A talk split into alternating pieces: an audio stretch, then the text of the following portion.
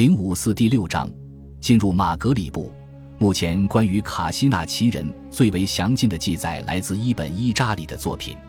据记载，当哈桑来到凯鲁万时，他询问谁是伊弗利基亚最为强大的君主，人们回答是奥雷斯山区中的卡西纳。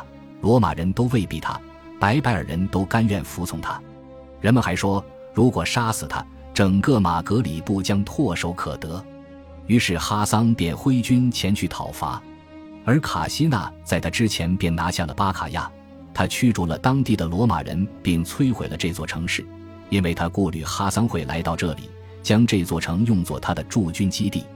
哈桑进入了山区，并在马斯奇亚纳山谷中扎营，卡西纳也前来此地迎击。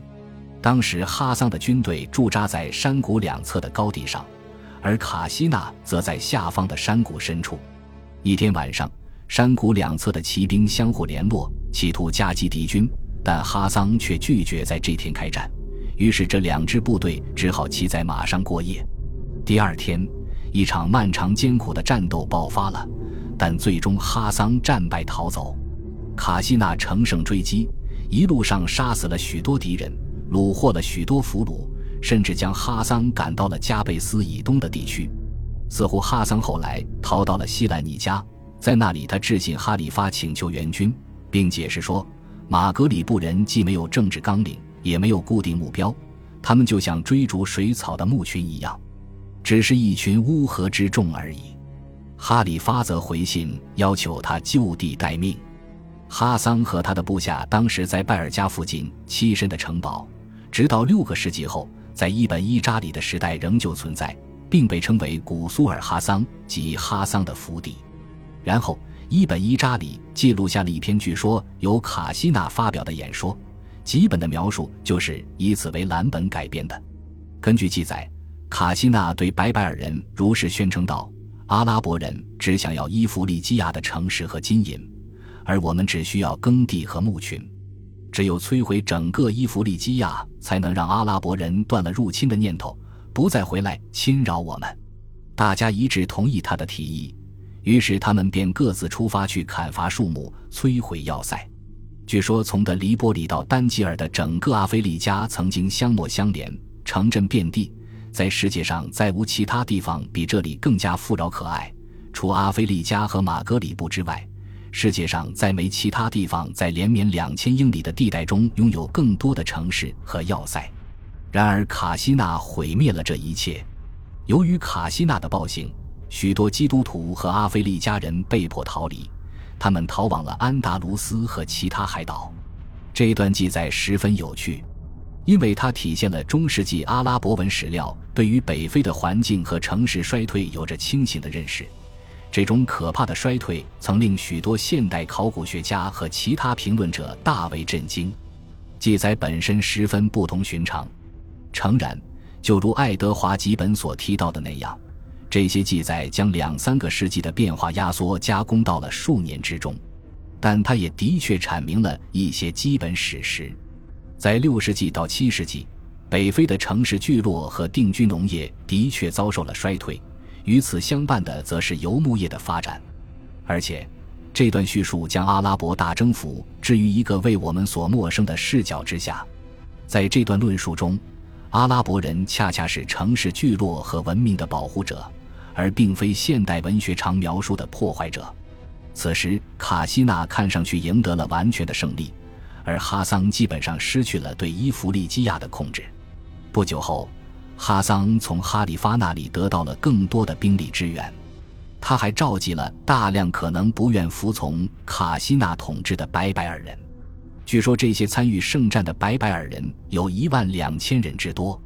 率领着这支大军，他开进了加贝斯，并在那里击败了卡西纳的军队。然后他一路追击，来到了他在奥雷斯的要塞，大约是在六百九十八年。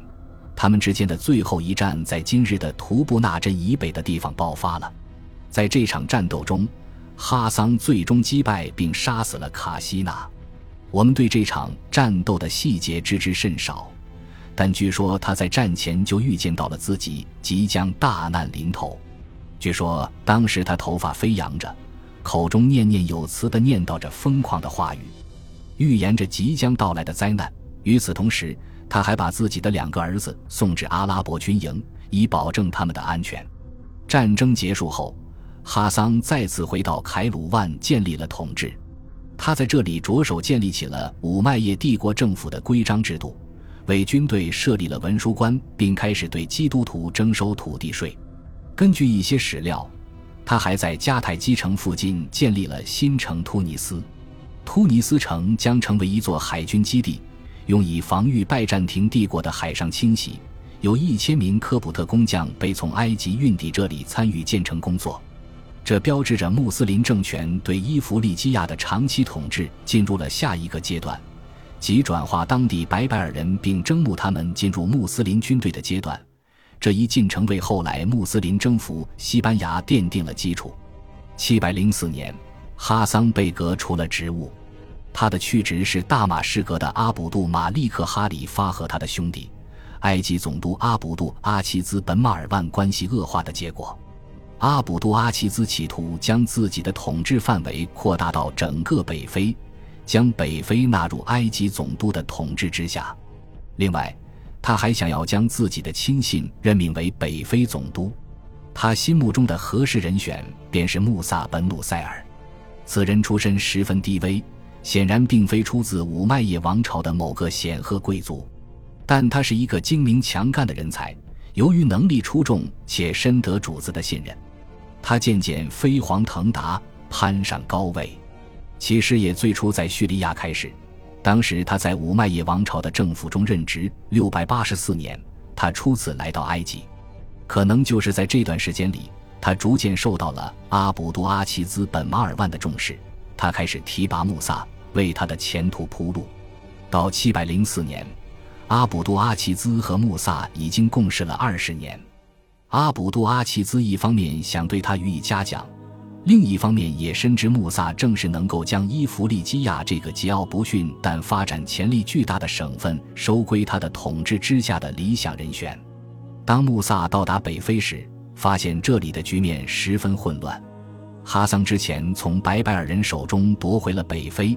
并驱逐了拜占庭帝国的势力，阿拉伯帝国的统治范围最远达到了如今的突尼斯、阿尔及利亚边界地区。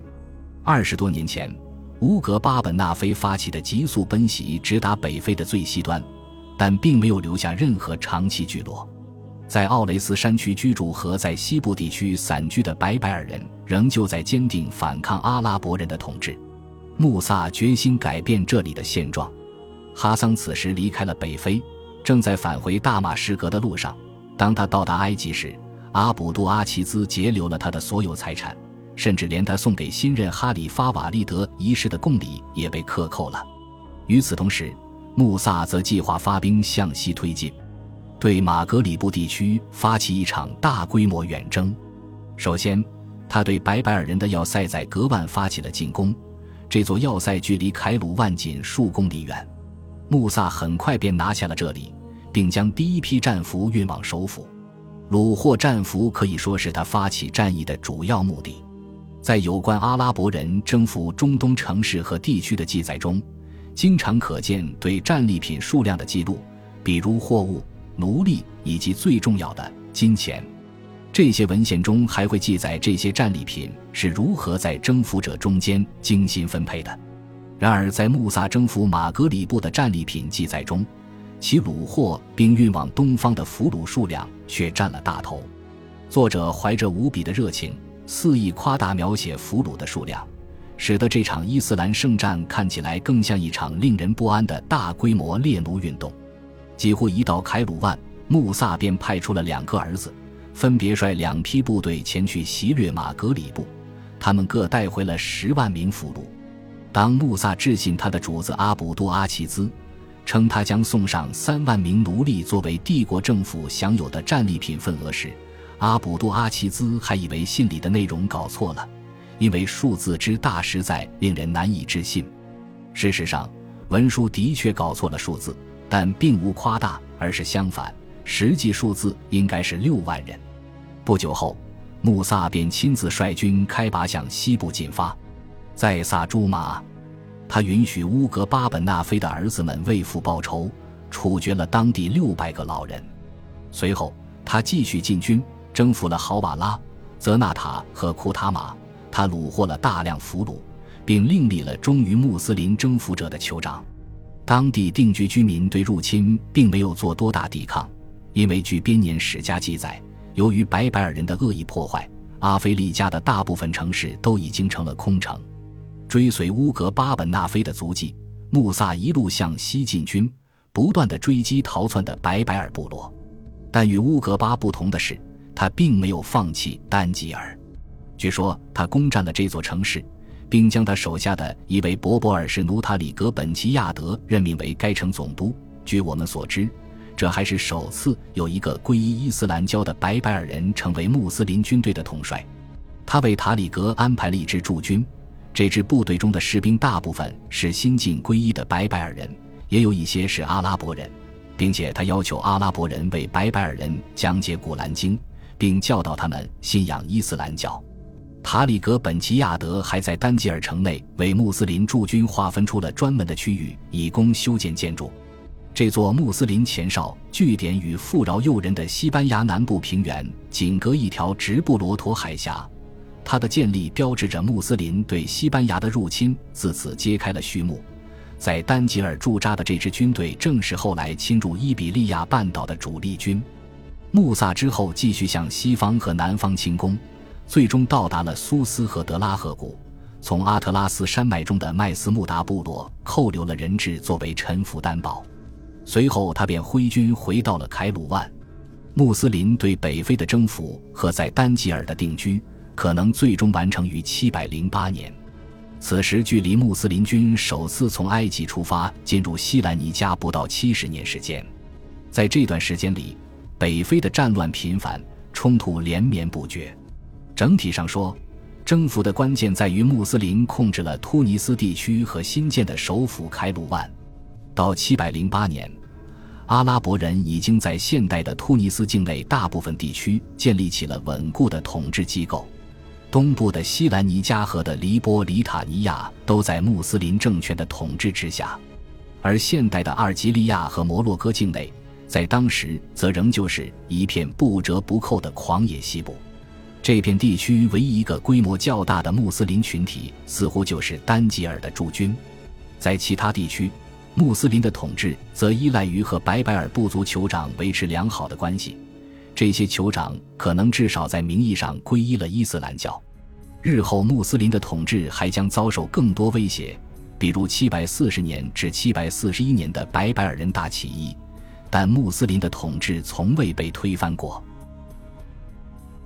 感谢您的收听，喜欢别忘了订阅加关注，主页有更多精彩内容。